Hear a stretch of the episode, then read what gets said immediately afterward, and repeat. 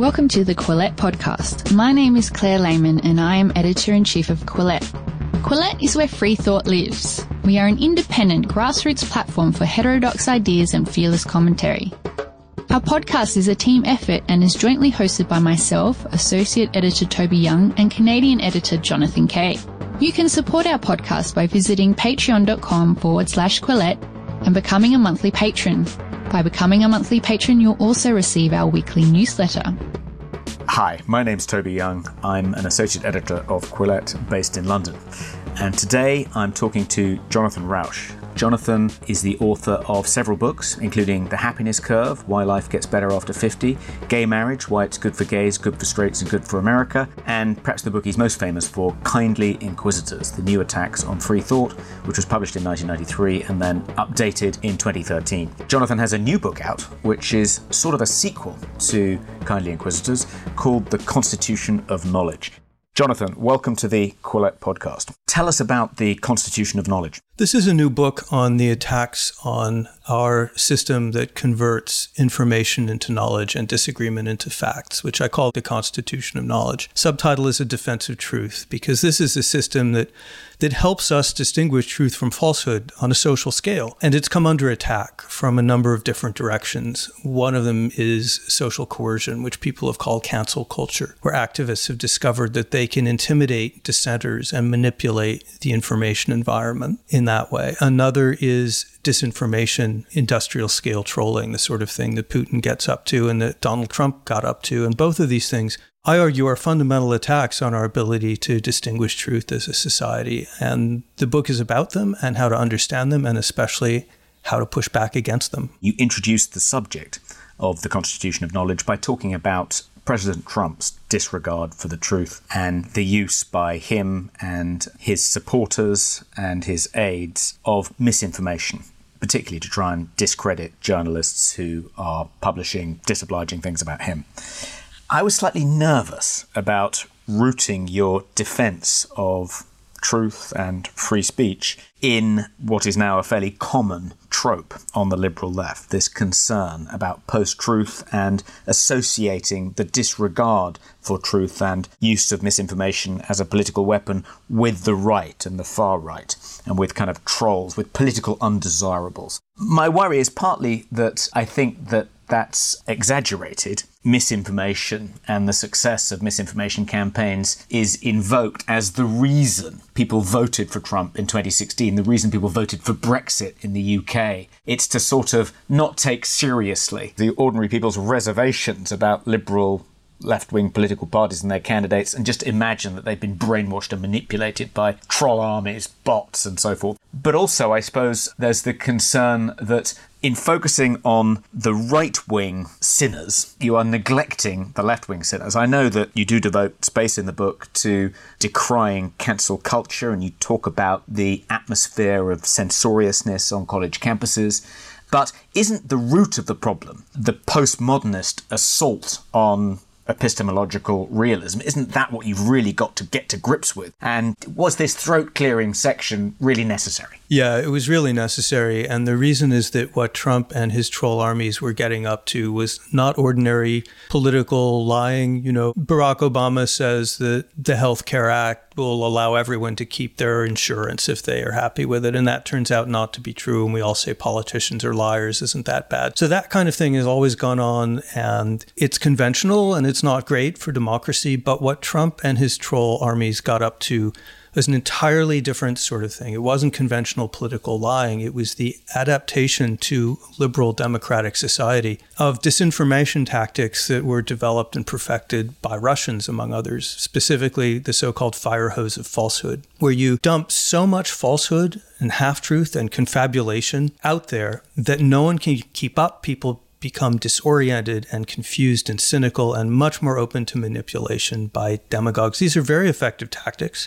They're known to work, but they had never been tried in the United States, for example, before. And far from being trivial, largely as a result of those tactics, a majority of Republicans, like, you know, 40 to 70 million Americans, depending how you count, believe that Joe Biden is not the properly elected president and the election was stolen, which is just factually wrong.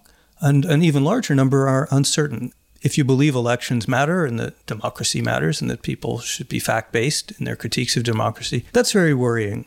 But the other thing you say, which is very true and very important, you mentioned sort of the left wing versus the right wing, and isn't the left wing and postmodernism the bigger problem? And I'm kind of arguing that they're actually both different flavors of the same problem which is the use of these techniques of information warfare and of nihilism to confuse and disorient and undermine, and also to intimidate and isolate and deplatform. And then in some ways, we should regard the right and the left as similar in those ways. And we should regard free speech and liberalism tolerance, pluralism, those things as separate from the other two. So that's the case that the book makes. Then it's how to defend the pluralistic side of it. Another worry I have is that if you endorse the liberal critique of Trump and the success of right wing parties and candidates across the world, the kind of liberal critique of populism as being caused by misinformation, social media, an unregulated public square. Aren't you effectively giving succor to those people on the left who want to kind of censor what they identify as misinformation. There is a kind of movement now, and it's, I think, gained a lot of strength during the year of the pandemic to police the public debate much more carefully and rule out those people you don't regard as being truthful actors. And often this can be used as a sort of pretext for censorship. And the problem with appointing people as gatekeepers of the public square is, first of all, that seems to betray a lack of confidence in ordinary people to kind of work out what's true and what's false. They need the help of these educated guides to point them towards what the guides think is in their best interest, lest they vote for another Trump or Brexit or something similar. The gatekeepers themselves tend to be left of centre, and that means that they're distrusted by people on the right. And they also have often this slightly contemptuous, snobbish attitude for those less well educated than themselves, and that sort of comes across, and that also contributes to a lack of confidence by the deplorables in these gatekeepers. They're not disinterested guardians of democracy. They're essentially people promoting the interests of their class and one particular political agenda. I'm slightly worried that you're giving too much license to the kind of fact checkers, often self appointed, for large social media platforms in the mainstream media, uh, you're saying essentially they, they do a good job, they're important, they're essential to the good working of democracy, and yet they don't seem to have contributed much, at least in the past 10 years, to a rising of the tone in public debate, but on the contrary, just to increasing polarization. Well, in the small question of fact checkers, I'm actually a fan of the fact checking project while realizing that it has its flaws and difficulties. It's now created an international network of people who are actually doing some good journalism, looking at what's more true and what's less true. And to me, the key to get to the larger point is not whether you have fact checkers or you don't have fact checkers, it's do you have a lot of them and are they reasonably diverse? And that gets to, I think, maybe what to me is the core element of the case that you just made, Toby. Am I implying that humans really need help in finding truth, that we're not very good at going out there into the marketplace of ideas or the social media platform or whatever and deciding what's true? And you're correct, we're bad at that. We're terrible with that. Not because we're stupid, but because we're human and we didn't actually evolve to be truth seeking creatures. We evolved to be social creatures and to believe what people around us believe and to look to them and trust them in order to have solidarity with our group. We're consensus seekers. That often means that we make bad choices, especially if we're environments that don't have intellectual diversity. So the trick to science and journalism and everything else is to make sure there's plenty of viewpoint diversity so that everyone is having to test their ideas against ideas that are different. Or, you know, you and I may not check our own ideas because we don't like to get involved in debates and we just want to talk to people like ourselves, but someone else will test them. So the important thing is to make sure there's an element of diversity among fact checkers, among journalists in science and research. And what a whole lot of this book is about is the danger, especially in American academia, and I think the same is also true in Britain to a large extent, that in certain disciplines and departments and maybe even whole universities, we're not seeing the kind of intellectual diversity that we need. And so we're seeing epistemic bubbles where people agree with each other, they go down rabbit holes, they stop tolerating dissent, they stop seeing their own errors none of us should be trusting ourselves to go out there and find accurate information by ourselves. We need an information environment that is diverse and that is healthy. And that's what the book is fundamentally about. If you're a regular listener to the Quillette podcast, you'll be familiar with BetterHelp, one of our original advertisers. Well, thanks to everything that's happened since early 2020 and the stresses that the pandemic has put on everyone, the online therapy services at BetterHelp are more relevant and in demand than ever. BetterHelp will help you unlock the tools you need to help with motivation, depression, anxiety, battling your temper, stress, dealing with insecurity in relationships or at work, whatever you need. Especially at a time like this, no one should be anxious about admitting that they're going through normal human struggles, because you deserve to be happy. BetterHelp is customized online therapy that offers video, phone, and even live chat sessions with your therapist. And you don't even have to see anyone on camera if you don't feel comfortable doing so. It's much more affordable than in person therapy, and you can start communicating with your therapist in under 48 hours. Join the millions of people who are seeing what therapy is really about. And Quillette podcast listeners get 10% off their first month by visiting betterhelp.com slash quillette. Again, that's betterhelp, H-E-L-P dot com slash quillette. Thanks to BetterHelp for their sponsorship. And now back to the Quillette podcast. But isn't there a risk that if you concede that the unlettered masses are incapable of finding out the truth for themselves and need guidance, need clear signposts, that you are allowing in certain circumstances that censorship may be justified. The reason social media platforms during the pandemic removed content that challenged the dominant COVID narrative was they believed that it was false and that if you put it out there, people were less likely to observe social distancing rules.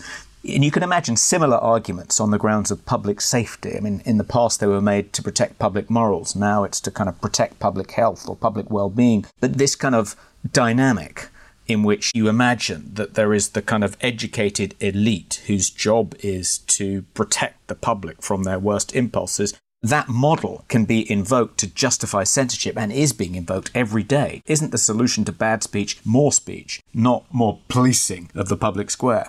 I don't know that censorship is really the right word to use for private organizations enforcing or trying to enforce terms of service. I like to reserve censorship for legal measures taken by governments that you can't avoid. But Facebook is a specific problem because it's just so big and so powerful. It's a near monopoly. The great thing about what I call the reality based community, which is what my book is about. That's about science and research and journalism and also government and law. All of these networks, these truth seeking networks of people checking each other, it's not just gatekeepers. There's no one person who can say yes or no, true, false. You can say that, you can't say that, or that is knowledge and this is fact and that's fiction. There are lots of ways through the system, and it's like pumping and filtering stations where each one picks up information, looks at it, compares it with other information, checks it, and then decides whether to pass it on or not. That's what newsrooms do when they get a tip. Someone checks it out if it's worth checking. That's what peer review does in academia. So that's super important. And when you have that network of checkers, that means bad information dies out pretty quickly on the system because it gets rejected by a lot of people looking at it. Good information gets transmitted.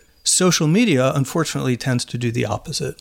We didn't know this in 1998, but we know it now because it's motivated by people clicking on stuff. It relies heavily on outrage and algorithms that promote outrage. And that means that it tends to promote actually falsehood over truth. So, what do we do about that? Well, you can't ban the falsehood. I just think that's a bad idea for a bunch of reasons. One is it doesn't work, another is that it's repressive. I don't even think it's technologically feasible. But what you can do is try to change the rules in the system, the algorithms, and so on, so that they do try to be aware of information that seems to be good versus bad information, and they try to amplify better information and disamplify worse information. So, you know, if something that I tweet that's completely false and defamatory, like accusing someone completely, completely arbitrarily and wrongly of murder, which Donald Trump did, if Facebook says we're going to demote that in our feeds because fact checkers have found it to be false, that's fine. No one's suppressing it, it's still out there. I can still say it. You know, it's been called the distinction between freedom of speech and freedom of reach. It is important, I think, to help assure that there are some distinctions between good information and bad information in terms of how these systems prioritize. It's what we've been doing, journalists, you and I, for the last hundred years.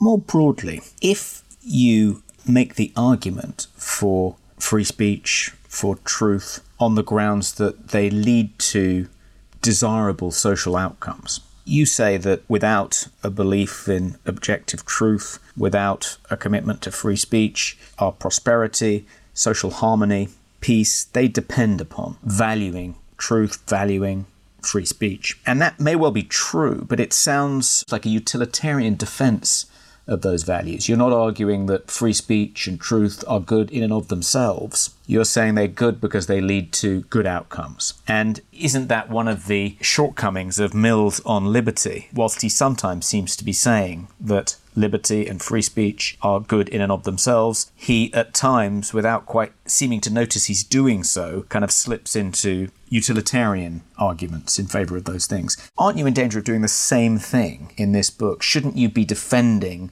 those values as fundamental goods in and of themselves, irrespective of what they might lead to? Interesting. Do you think that Mill's utilitarian emphasis when he slips into it is wrong or simply insufficient? Well, I suppose having been brought up in the Anglo analytical tradition when I did philosophy at Oxford, I was slightly irritated by Mill seeming to kind of switch back and forth between a deontological and a utilitarian defense of liberty and free speech in On Liberty and wanted it to be one or the other. I'm probably less dogmatic about that now, but at the time I remember feeling slightly irked. Yeah, that's interesting because I didn't notice that in Mill, although it's probably true. But I don't actually mind slipping back and forth and mixing these things together because I think they're all important and it's it's both and. Freedom, peace, and knowledge which are the three things that the Constitution of Knowledge is uniquely good at providing, are goods in and of themselves. They're fundamental human goods, as opposed to, say, ignorance, oppression, and war. So I have no trouble both arguing them as utilitarian and arguing them as goods in themselves.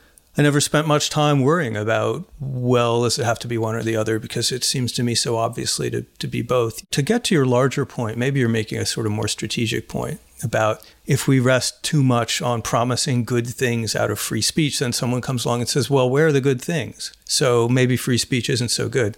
And if that's the claim you're making, yeah, it's a very valid point. What I constantly tell free speech defenders, of whom I'm one, is that the idea that speech that is heretical, blasphemous, seditious, obnoxious, hateful, simply wrong should be not only permitted, but protected is the single most counterintuitive, crazy sounding social idea in the entire history of the human species, bar none. And the only thing that saves it from the trash heap of history is the fact that it is also the single most successful social principle in the entire history of humanity, bar none. But that means that people like me and people like you and our children and their children and their children down through eternity will have to get up every morning for the rest of our lives and defend these principles from scratch. And that's okay. We just need to be cheerful about that. We've done actually amazingly well in the liberal West. And part of that is by showing people, well, look, you know, even if you think that government censorship is a good idea in principle because, you know, these ideas are so terrible, we shouldn't be talking about them, it's not going to work in practice.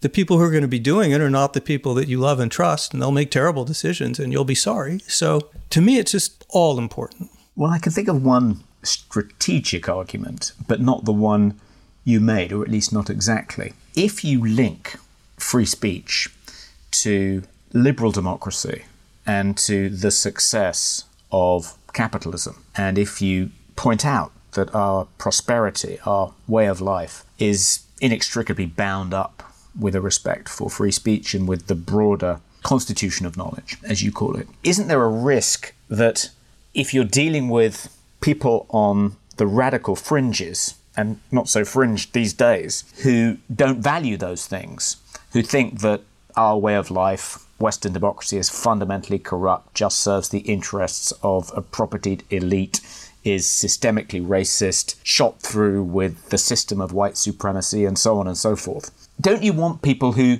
believe those things to nevertheless value free speech? And isn't there a risk that if you point out that free speech is an essential component of the way of life that they're challenging and claim to detest, isn't there a risk that they then won't value free speech? Shouldn't we think of a way of defending it which is going to appeal to them too?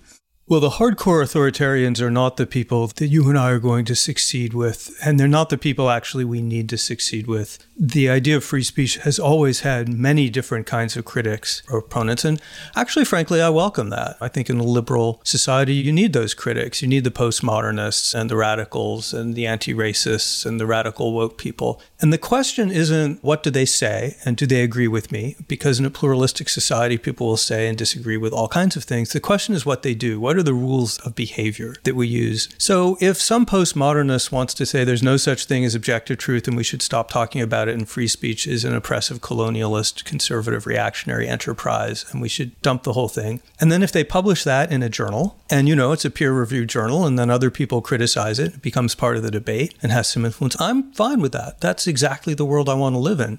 Where we draw the line isn't what people say, but then what they do.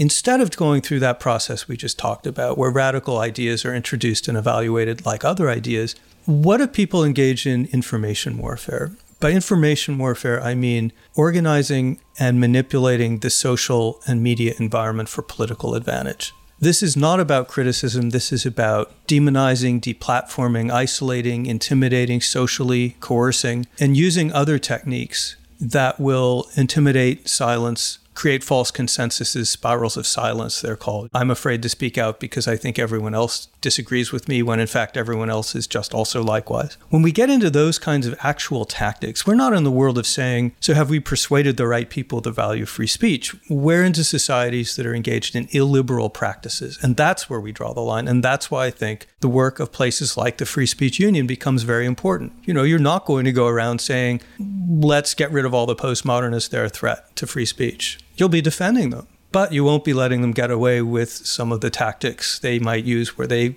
want to throw you out of your job because of something you've said that they don't like. And now a promotional message from another podcast, The Jordan Harbinger Show, the podcast where human interest and the world of ideas find their ideal balance. There's a reason Jordan's show was named top podcast by Apple in 2018. Recent episodes have brought listeners issues like the Heartless Art of Forced Organ Harvesting, Schizophrenic Mother, A Duty Like No Other, and Why We Believe Weird Things by Quillette author Michael Shermer. If this sounds interesting to you, and I don't know why it wouldn't, look up The Jordan Harbinger Show wherever you listen to your podcasts. That's H A R B like Bob, I N G E R. And now back to our Quillette podcast. I suppose one of the difficulties I've encountered at the Free Speech Union is that we have no problem mobilizing people who already believe in free speech. Where our job is much more difficult is in persuading those people, particularly in the academy, who behave in the authoritarian, illiberal way you've described, persuading them that they're wrong.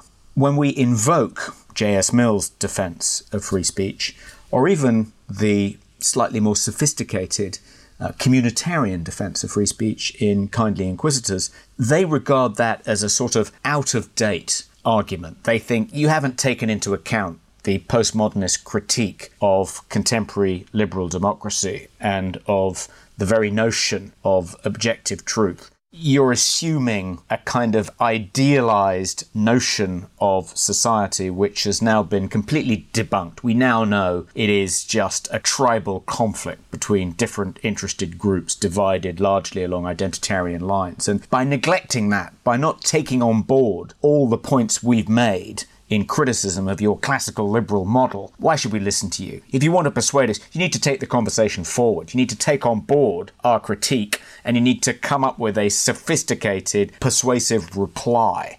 Where are we going to find those sophisticated arguments that are going to persuade these radical postmodernist critics that actually they too should value free speech? Well, I like to think and hope my book, though I agree with you that the hardest core of the hardest fringe of the furthest fringe is not our likely audience, and it, it, frankly doesn't need to be. The role those people can play in society is constructive as long as we're all playing by liberal rules. I think the people that we're out to convince there are just a lot of people who kind of believe in free speech and they've, you know, heard about it in college or high school or whatever. But then when you get down to particular cases, like, you know, some instance of hate speech or, or blasphemous speech, they say, well, not that. And so these are people who are, you know, kind of more moderate and kind of less committed. And I think those are the people who need to hear the case again and again, both the instrumentalist case and the fundamental case, the, the case on the values. And I, I think those people are reachable. And I would give as evidence of that the fact that we've made huge progress over the past century. You know, it was my grandfather's lifetime that Ulysses, the greatest novel of the 20th century, was banned in the United States and burned on the docks. And it was within my father's lifetime that the first major gay magazine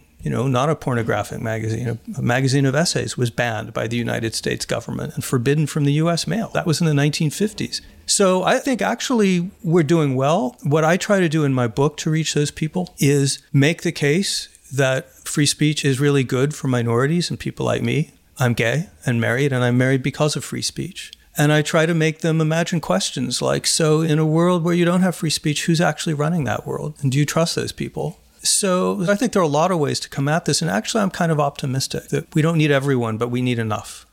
It's great that you're optimistic, but in the United Kingdom, where I'm from, Scotland just passed a hate crime bill which criminalises vast acres of speech. The Law Commission of England and Wales here has proposed that England and Wales should enact similar act and every day, there are just more and more assaults on free speech, and fewer and fewer people, seemingly, in those institutions where you would expect free speech to be defended, like the New York Times, like Yale. Fewer and fewer people willing to man the barricades and defend it. How can you sustain your optimism in the face of this kind of relentless onslaught? Well, I worry about it, as you do. I especially worry about the the poll showing that millennials and younger are less committed to values of free speech and open inquiry, and the constitution of knowledge also, which is the system we have for making knowledge, which relies on a lot of institutions and a lot of norms and trust. That if those fall apart, then we lose that ability to systematically distinguish truth from falsehood. So that waning of commitment certainly worries me. One thing I fall back on is what I said earlier, which is so important. This has never been easy or obvious. And in some ways, we're in much better shape now than we were a generation or two ago. One of the things I take hope from is the growth of groups like the Free Speech Union, which is expanding. It may have an international future. And to me, it shows that, that groups of liberals and pluralists, liberals in the old fashioned sense, are beginning to organize and fight back. Remember, we were taken completely by surprise in the last five or so years. We thought, at least in the United States, that the truly illiberal, intolerant versions of uh, extreme leftism. You know, we knew that that was endemic to academic humanities departments, but we didn't think it would take root in the rockier soil of the real world. You know, real world employers wouldn't stand for it. Well, it came surging out of academia and it just marched rapidly through all those other institutions. In a period of five or six years, it turned out social media is extremely good at propagating those ideas. And we were all shocked by that and demoralized and frankly conflicted because we don't want to deny that, you know, structural racism is a thing.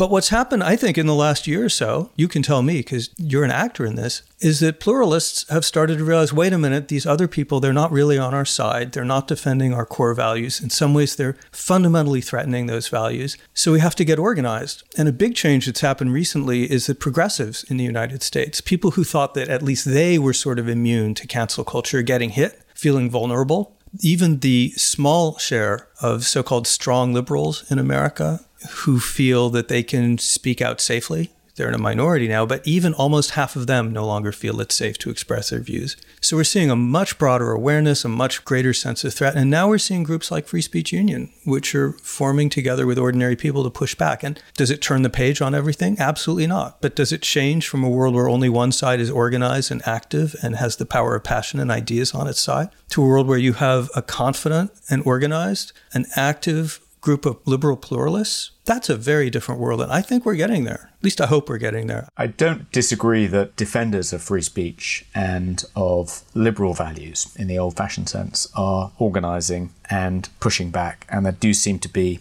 the beginnings of a counterinsurgency emerging. But we've left it quite late. We've already lost a lot of ground, so we have a big battle ahead of us. But as you say, if we can wake up every morning feeling cheerful about that, that certainly helps. Jonathan, thank you very much for talking to Quillette. It's been great to talk to you.